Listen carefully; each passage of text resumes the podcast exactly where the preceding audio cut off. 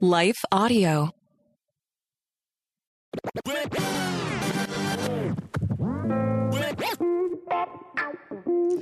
Hey, welcome back to the Gospel Rant. I'm Dr. Bill Sinyard. Thank you so much for checking in.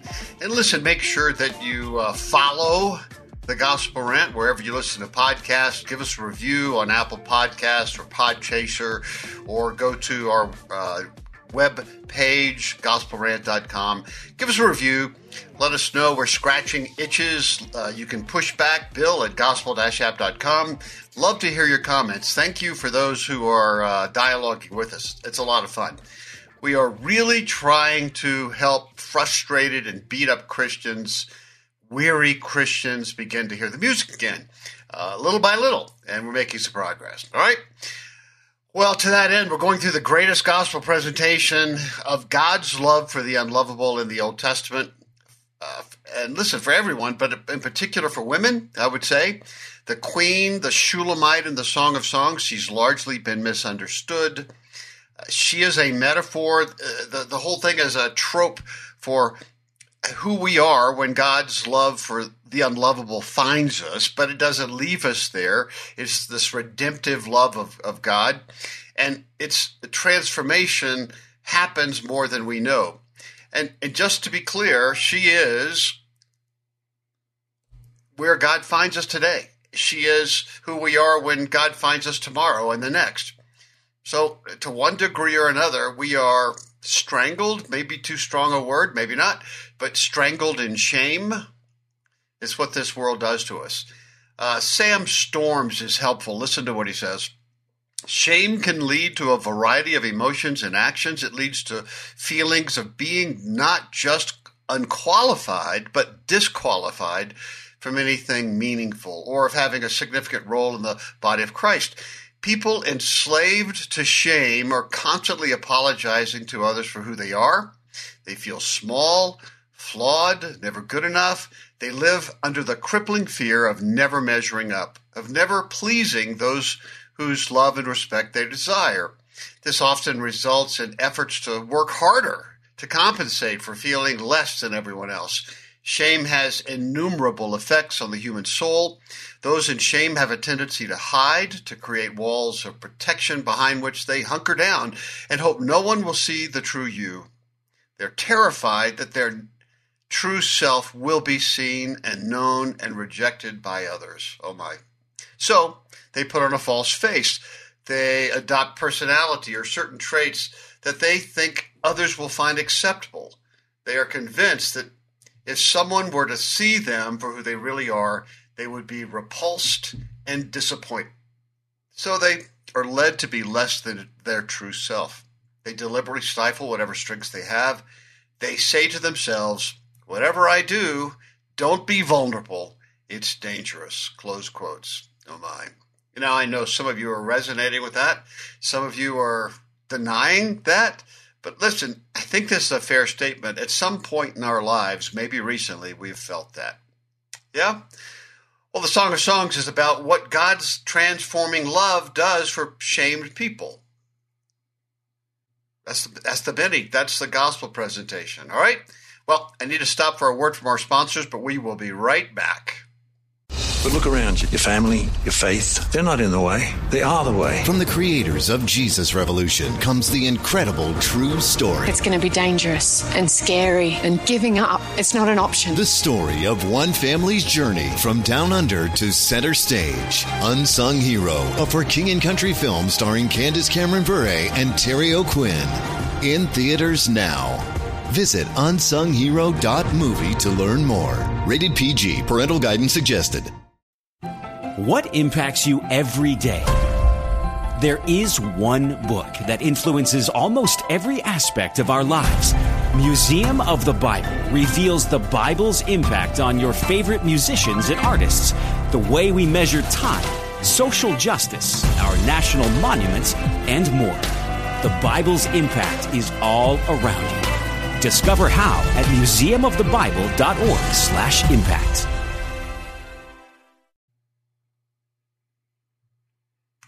Okay, welcome back. We are going to be looking at the queen in the Song of Songs, the Shulamite, some people call her, through the lens of the attachment theory. I'm a big fan of the attachment theory of John Bowlby and others. It's helped me understand what causes, you know, regular people, reasonable people, uh, causes them to struggle more than you would expect with addiction or anxiety or, or PTSD or depression or ADHD, shame, just a whole bunch of uh, mental, emotional, and identity issues. I want to take this podcast and see what attachment theory helps us say about the Queen. So, my invitation for you, the audience, is to be open. That's just it. Sit back, uh, let your shoulders drop, breathe a bit, and just be open to hear what God would tell you and me as well, but you about your own inner working models. That's a concept in the attachment theory, these deeply dug inner working models that were formed in infancy that are still there affecting your decisions, affecting your emotions, affecting your sense of worth and identity. Okay? And look, this is a safe place. That's a beautiful thing about podcast. Um, it's a safe place for you to consider these things, and I promise you, we're not going to leave you there. We're going to end up with the gospel, and that's the big deal. So, this is just where God and His incongruous love for the unlovable, for the shamed, finds us. But let's be honest. Well, attachment theory always begins in infancy with the infant. So imagine a young girl or boy, well, let, us focus on a young girl, maybe a, under a year old. She's on the floor, she's alone, she's crying at the top of her lungs. She can't form words or concepts. But what she's saying is something's wrong. I'm hurting, I'm wet, I'm hungry, I'm afraid, I'm lonely, I'm abandoned those areas of the brain are triggering before the brain can identify what's up. And neuroscience now tells us that all pain, which includes loneliness and feeling abandoned, pains, they're registered in a single part of our brain, which is already developed in infancy. So, in the infant girl's ACC, that's anterior cingulate cortex, for those of you who are taking notes, her brain is saying, ouch.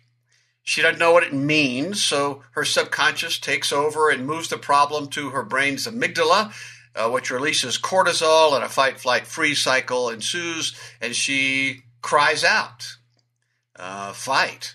But she could just as easily shut down, and that would be the freeze cycle if it's just uh, it's catastrophic or traumatic or chronic.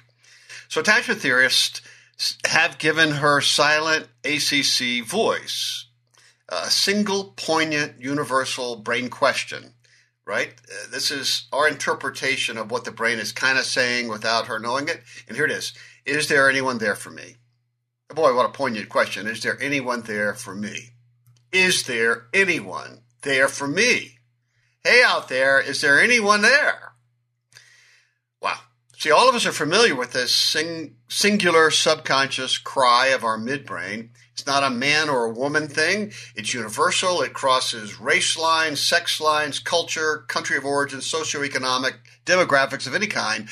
And no doubt it, it really has changed little in the more than 2,000 years since the Queen's Confession, because it's brain science. So it's as good now as it was then. The Queen was crying out, Is there anyone there for me? That's not how she was saying it rationally. She was acting out her inner working models, reactionary behavior. So for adolescents, like the Queen, uh, teens, right, that single cry can be parsed effectively, I think, into two expressions of that pain. And we're going to talk about that in a minute. But back to the infant girl. She will likely cry and cry and cry until she finds relief. And what form would the relief take? Well, likely a friendly, familiar, safe face like her mom or dad or caretaker who's smiling and patting her on the back in a comfort, comforting manner, looking into her in her eyes and saying, "There, there, baby, I'm here. I got you. What's the matter? I'm, I'm here now." I mean, this lilting voice, comforting, safe place. You're there for her, and she sees it with her eyes. Well, we now know from attachment theory that infants cannot emotionally self regulate on their own. Uh, among the mammals on the planet, we're the kind of the worst of that. The infants need caretakers uh, to co regulate for them, with them, right? That part of the brain is just not developed in humans. they need others. They need caregivers. They need uh, somebody else. It's how God created her and you and me. We are a creation born dependent upon others. That's really important. It just seems like we forget that in our, our quest to become independent. We're a creation born to be dependent on others. It's a brain thing. If adult caregivers have attuned with their child enough, says attachment theorists, which is three out of 10 interactions, uh, that's what we built the, the, the uh, Good Enough Parent program on, goodenoughparent.online if they have if they can do three out of ten, not six out of ten, you don't have to do nine out of ten, but if you can do at least three out of ten that are legitimate attunement, and I've done other podcasts on that and YouTube videos, Dr. Bill Sinyard, uh, the child will likely enter the next stage of life secure. Meaning, in attachment theory terms, they're going to be happier, they're going to be more interesting exploring their world, uh, all from the security of that emotional bonding that they count on with their parents and caregivers. And they begin to they begin to be able to self-regulate emotions a little or a lot as they become toddlers and uh, and pre-tweens. if the child has not experienced enough attunement, the three out of ten, or uh, effective co-regulation from their parents or caregivers, they're going to enter the next stage of life insecure.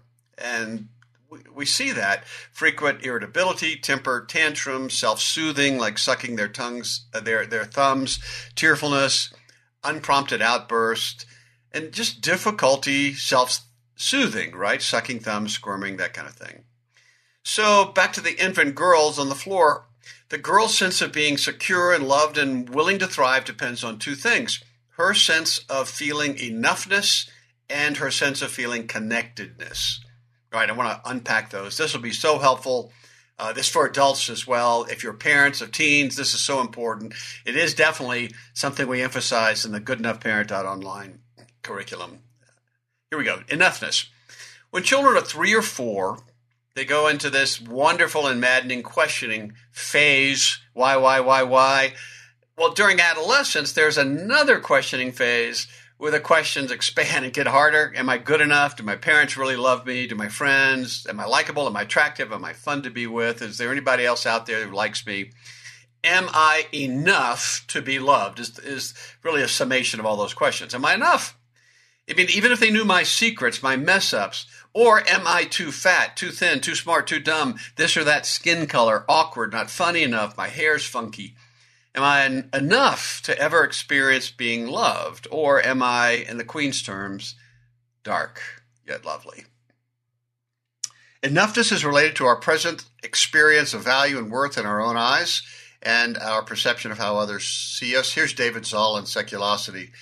Listen carefully and you'll hear the word enough everywhere, especially when it comes to the anxiety, loneliness, exhaustion, and division that plague our moment to such tragic tragic proportion.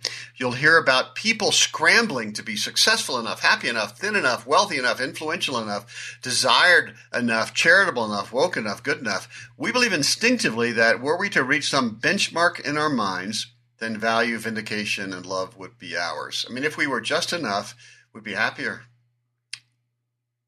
It's related to shame, right? Shame happens when I realize that I'm not experiencing enoughness, and I come to believe that it's my fault. I'm broken. Something's wrong with me. Something's off. I am not enough to have real relationship where someone gets me and likes me, where my life matters to others and to God. Shame is uh, an acutely painful emotion in which the self is experienced as small or childish, worthless, or and self-condemned, and paralyzed and helpless. It involves feeling of exposure of the entire self and a desire to disappear and run away. So it's fear of enoughness, and we'll see fear of connectedness. So one person puts it this way, I think this is smart. Shame feels like a solitary pain, but in fact, shame in all of its forms is relational. Shame's relational. That's such a big deal. This is Patricia DeYoung. Good stuff. Shame is the experience of self and relation when in relation is ruptured or disconnected. A chronic sense of self in disconnection becomes a profound sense of isolation, which in turn leads to feelings of despair and unworthiness. I love the phrase self in disconnection. Um, you felt that. I've felt it. I went through a whole season. We called it high school. I mean, self in disconnection. I didn't have those words then, but whew, uh, it was real. Here's another quote from Pam Rutledge. Shame strikes at our basic sense of worth, making us feel that we're fundamentally wrong or not good enough. Shame becomes part of our global self schema and becomes a lens which all experience is filtered. It's like OCD. I mean, you just, you, the shame becomes the thing that drives my life. Brene Brown calls shame a gremlin that says you're never good enough and who do you think you are? Here's some classic shame related enoughness questions. What's wrong with me? Can I get rid of this self condemnation? Can I be fixed? How can God ever love a bad person like me? Am I lovable at all? Ouch. Well, one of the pr- problems in dealing with mental health issues such as shame is that for the most part they carry great social stigma, so we don't want to admit them. It's somewhat comparable to the stigma carried by, in the in the Queen's case, being sexually active pre-marriage. You know, my vineyard I have not kept. Uh, there's another biblical social stigma that I think is related. Think leprosy. When you were found to have a rash of any kind, which you probably covered up or were in some denial about before, but you know, you went from one level on the societal food chain to the lowest of lows. You would be separated from your family and tribe, avoided, isolated, shamed over and over again. They would pass you by at a distance. Imagine the possible emotions rushing through your brain. That's shame. You might feel broken, subhuman, lost, alone, isolated, unloved, cursed by God, that God was actually punishing you for something you weren't aware of, or life is just unfair. You might feel ugly uh, without any possibility of having any normal connections. It's all from a distance, that disconnectedness. You were destined to being disconnected forever. I mean, think of the hopelessness. Yuck. I mean, you could see it in the eyes of the people who looked away and made their children look away in disgust and walk way away from you. All right, the covering of the eyes of the children. Oh, whew. how hurtful is that?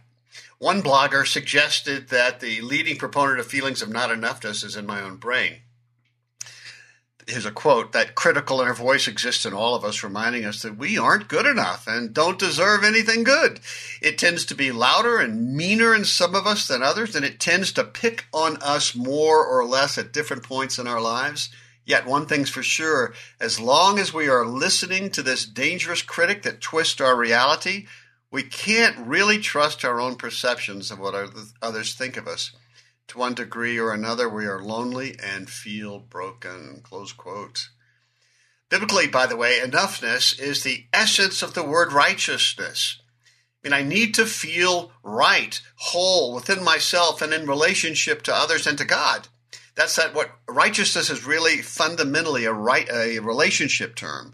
In attachment theory terms, strictly because of what Jesus did for me 2000 years ago, God sees me as enough and he treats me as enough meaning the same way the Father treats the Son and the Son treats the Father. And the passion of the Spirit in my inner being is to make me feel more enough today in that in that Trinitarian dance. That's, by the way, a plug for our online curriculum, the dance, the-dance.org. We try to get people to see this again and again and again and to pick up the dance. So um, the Spirit gives me access to God sourced power, that's Ephesians 3 14 to 21, in order that I can actually begin to experience the height and width and length and depth of the love of Christ today, that I can feel enough, at least in that important relationship. Boy, do I need it. Guilt and shame over my sin displaces me from experiencing that love that, that Jesus purchased for me. So I have it, but I'm not experiencing it. Well, uh, for the adolescent today, a lot of uh, hope is put in social media for that sense of enoughness. In fact, it's uh, often not that. It's often gas on the lack of enoughness fire because teenagers can now compare themselves, their lives, their likability, their body, their enoughness with others 24 7, and no one wins. Uh, same for women today. Check out this quote Surrounded by images of beauty, the mirror whispers, I'm not enough. The snapshots of other lives look like they've arrived, when I've just messed up again. My daily journey is more a roller coaster between moods based on whether I feel like I've measured up or often enough not. Is there Is there any good news for me in the idea of ideal womanhood or just more judgment? Enoughness. It's related to your present experience or awareness of value and worth in your own eyes and most importantly, your perception of how you think others see you. Do they see you as enough? And ask the question Am I really lovable? Am I enough? Or am I broken? Turns out that this need for enoughness just cannot be, listen, cannot be satisfied by the usual suspects. Social media. Yeah, it's not going to make a dent. Career, family, sexuality choices, sex, taking up good causes, fitness, diet, travel, music, any other form of busyness. These things can give you enoughness hits. Think addiction, right? But nothing permanent. Jonesing for enoughness is at the root of almost all addictions. If you have mommy or daddy issues, you've got enoughness issues. Dealing with their feelings of enoughness often consumes teens, parents. Again, goodenoughparent.online, we tell you, give you tips on how you can uh, push back against that. And in the Song of Songs, the queen struggles with a lack of enoughness. That's where the king finds her, and his love transforms her to feeling enough. That's the gospel. Well, here's a good place to get another word from our sponsors. We'll pick this up in a moment and we'll look at connectedness. So, so, so important. See you in a second. What impacts you every day? There is one book that influences almost every aspect of our lives. Museum of the Bible reveals the Bible's impact on your favorite musicians and artists, the way we measure time social justice, our national monuments, and more. The Bible's impact is all around you. Discover how at museumofthebible.org/impact. Hi everyone. If you've been injured in an accident that was not your fault, listen up. We have legal professionals standing by to answer your questions for free. Call now and find out if you have a case and how much it's potentially worth. Call 800 497 4410. I'm here with spokesman John Wolf. So, John, tell everyone listening who should call right now. Well, Maria, first off, thank you for having me here. It's always nice to answer the listeners' questions. Now, as far as who should call in, anyone who's been injured in an accident and think you deserve compensation, give us a call right now. 800 497 4410. You'll find out if you have a case and how much it's potentially worth. Thanks, John. You heard it, folks. Take advantage of this opportunity and call now 800 497 4410. Advertisement sponsored by Legal Help Center may not be available in all states.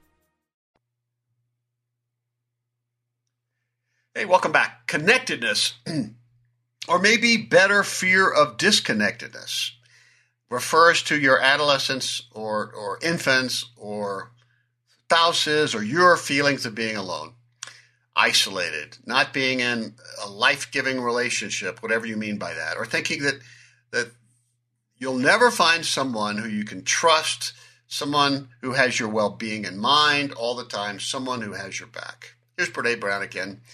What comes from the inside of us is a very human need to belong, to relate. We are wired for connection. It's in our biology. Connection is critical because we all have the basic need to feel accepted and to believe that we belong and are valued for who we are.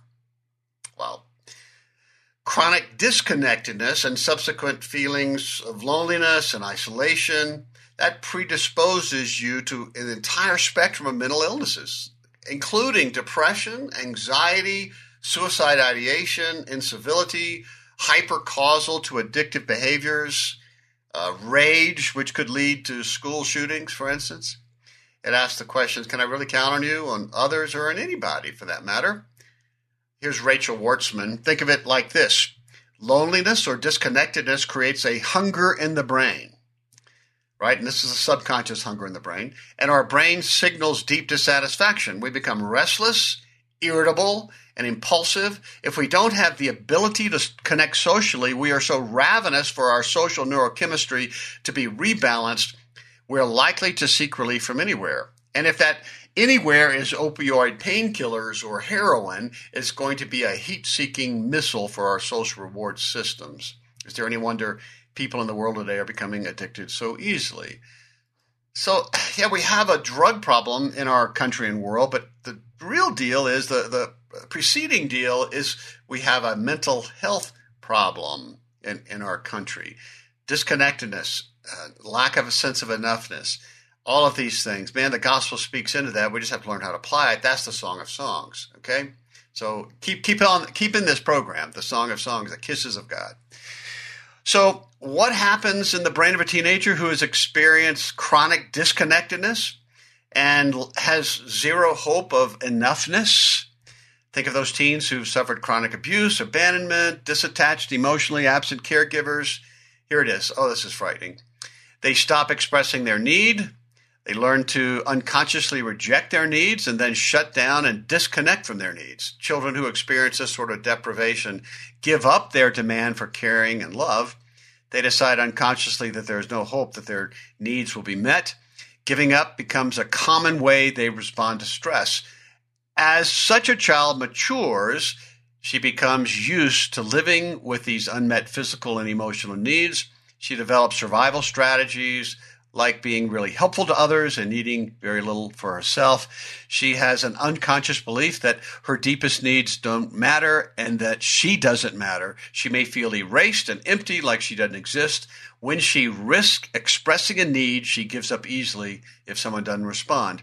When caregivers consistently attune to a baby's need, neural networks are built in the brain to support the development of communication and social skills.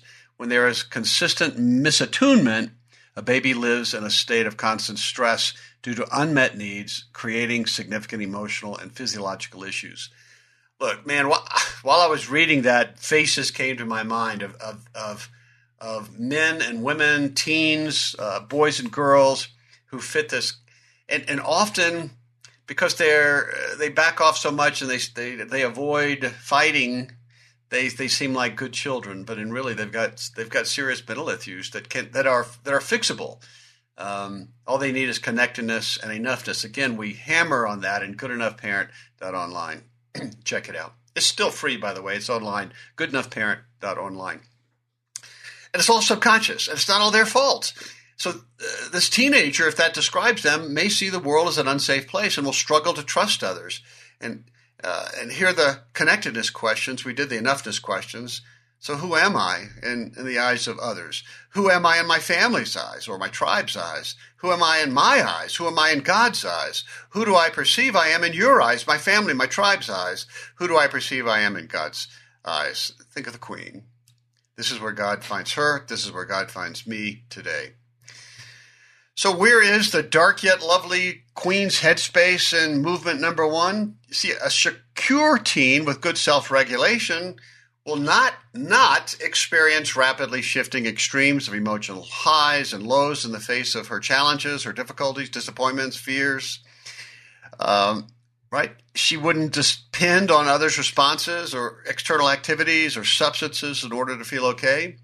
But the person with poor self regulation is more than likely to look outside of herself for emotional soothing.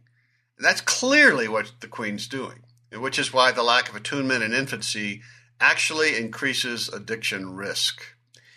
So the Queen presents herself as being insecure. I mean, no judgment. That's the before picture. She has holes.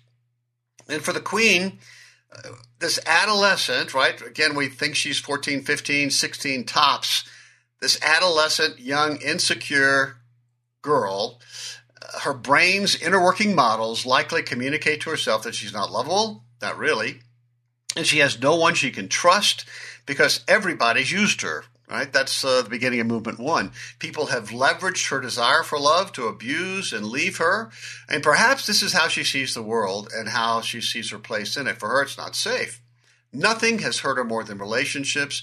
She's counted on others before, like her brothers, uh, the man or men she's had sex with, uh, and has learned that no one has her back. Um, and by the way, if she was raped, uh, there's no sense of justice for that. Nobody came to her aid there either, apparently. It's just a tragic memory. Uh, her vineyard she has not kept. So, in summary, the two nagging questions that are subconsciously hammering the queen's midbrain, uh, even when she might seem so chill on the outside, are this one, Am I enough to be loved? Enoughness. And is there anyone that I can really, really, really count on? Connectedness. Well, can her brain be rewired? Yes, sure. Here's the DeYoung again. Shame can be healed, therefore, if a person can be brought back into connection where empathy and emotional joining are possible. In our case, yeah. If she can get into the king's loving embrace and keep looking up into his eyes. Gabor Mate says this about addictions in particular, but it certainly applies to people disfigured by chronic shame. They are unable to develop compassion toward themselves and their bodies while they are regarded as outcasts, hunted as enemies, and treated like human refuse. Recall that uncertainty, isolation, loss of control, and conflict are the major triggers for stress, and that stress is the most predictable factor in maintaining addiction and triggering relapse.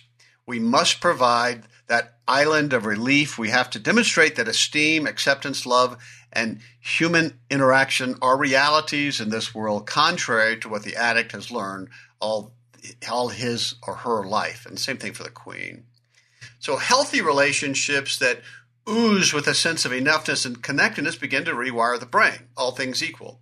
Or as John puts it, perfect love casts out fear, 1 John 4.18. He could have just as easily said that perfect love casts out shame or lack of enoughness or disconnectedness. There is a perfect love. There's only one source of that. It's God's source that we can begin to experience by faith through the Holy Spirit, Ephesians 3. It's for me and you. There's no greater or more life altering relationship than that one purchased for us by Jesus. So for the queen, there's the king and his miraculous, unique love for her that just never ends. All other relationships are shockingly fragile, every one, but not that one. So I imagine her saying, I'm left feeling like two different people. One, an object of beauty and desire, the other, an object of despise. So don't judge me for my appearance. My skin has long ago been darkened by the scorching gaze of the sun.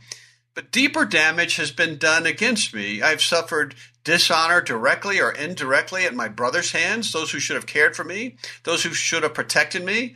But no, they forced me to work for them in the, in the vineyards like a slave. And I've suffered burning despised from my own hands as, as well. I sold myself and my purity cheap into the burning arms of others, or to be even further burned. Am I a victim or am I a self victimizer? Who am I? Whew. Well, now we're ready for the conflict that drives this poetic narrative, and we get a good idea of the character of the, of the queen, right? Someone has come to her now, the king, and seems to love her as she is.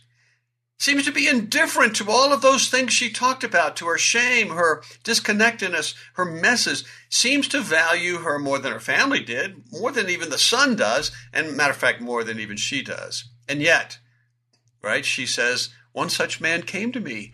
He paid my full dowry price to my brothers, a price that reflects honor and worth, that reflects purity that I don't have, that I have not kept. And it thrills me and it troubles me. It makes me hope and it makes me enraged. Should I run away or should I fall into his arms? Here it is. So, how does she process the king, this strange relationship, this pursuing love and longing, her angers, fears, and pains? well, we'll see it is like I said, it's it's very sophisticated. It's very modern, like nothing I've seen in ancient po- poetry. Um, look, well, you probably heard we created a bookmark prayer that young people, that women, that men can say aloud to their traumatized shame midbrain. That's all of us. Uh, we're, we're pushing against a, a well-developed inner working models for attachment theory. So if you say this prayer, say it please twice a day, three times a day, 30 or 40 days and you're going to be surprised the difference that it makes. Here it is, just listen. Jesus follower, strictly because of what Jesus did for you 2,000 years ago, God actually loves you. He loves you with all of his heart, as much as the Father loves the Son and the Son loves the Father. He can't love you any more or any less than he does right now. He loves you as you are, not as you should be or could be. You can't add to this love or take away from it. Now, I get it. It often feels like you've messed it up or need to do something so that God would like you better. Not so. How do you experience it more now? Simple. Good news. There is something that you can do and are invited to do. You can take daily baby steps to ask the Spirit inside of you to make you know. Remember, forget the wimpy help stuff, make you know, experience, and feel just how much God loves you right now. Just ask. Ask again later today, ask tomorrow. Make it a spiritual habit. I'm telling you, this it seems absurd that this would be helpful, but believe me, it is. You can get them in bookmark form from the webpage store, www.gospelrant.com. That's one word, gospelrant.com. Look, get a bunch, hand them out to family and friends, people at your Bible study, your church. Uh, while you're on the Gospel Rant page, do me a big favor and, and sign our, our mailing list. You'll get a free gift from me, but also uh, click follow. Uh, it will take you to to uh, Apple Podcast or Podchaser or wherever you listen to to uh, your podcast. It is so important that you follow and give us a review. You you are becoming a co-conspirator with us. So many people look at that. Uh, how many followers and the, the reviews before they listen to a podcast? So you are you are helping us come alongside of hurting people. Yeah. I'm also rewriting my book on the Song of Songs. It's going to be explosive. If you are on the mailing list, you'll get a heads up as we proceed to, to publication. It's going to be exciting. Let me know if, what you're getting out of this series, bill at gospel-app.com. Remember, follow the podcast, give it a review. And thanks to lifeaudio.com for their support and platform. Uh, it's important that we get this to a broader audience. Please help us out. Share, forward, let people know. Let one person know this week. Take heart, child of God.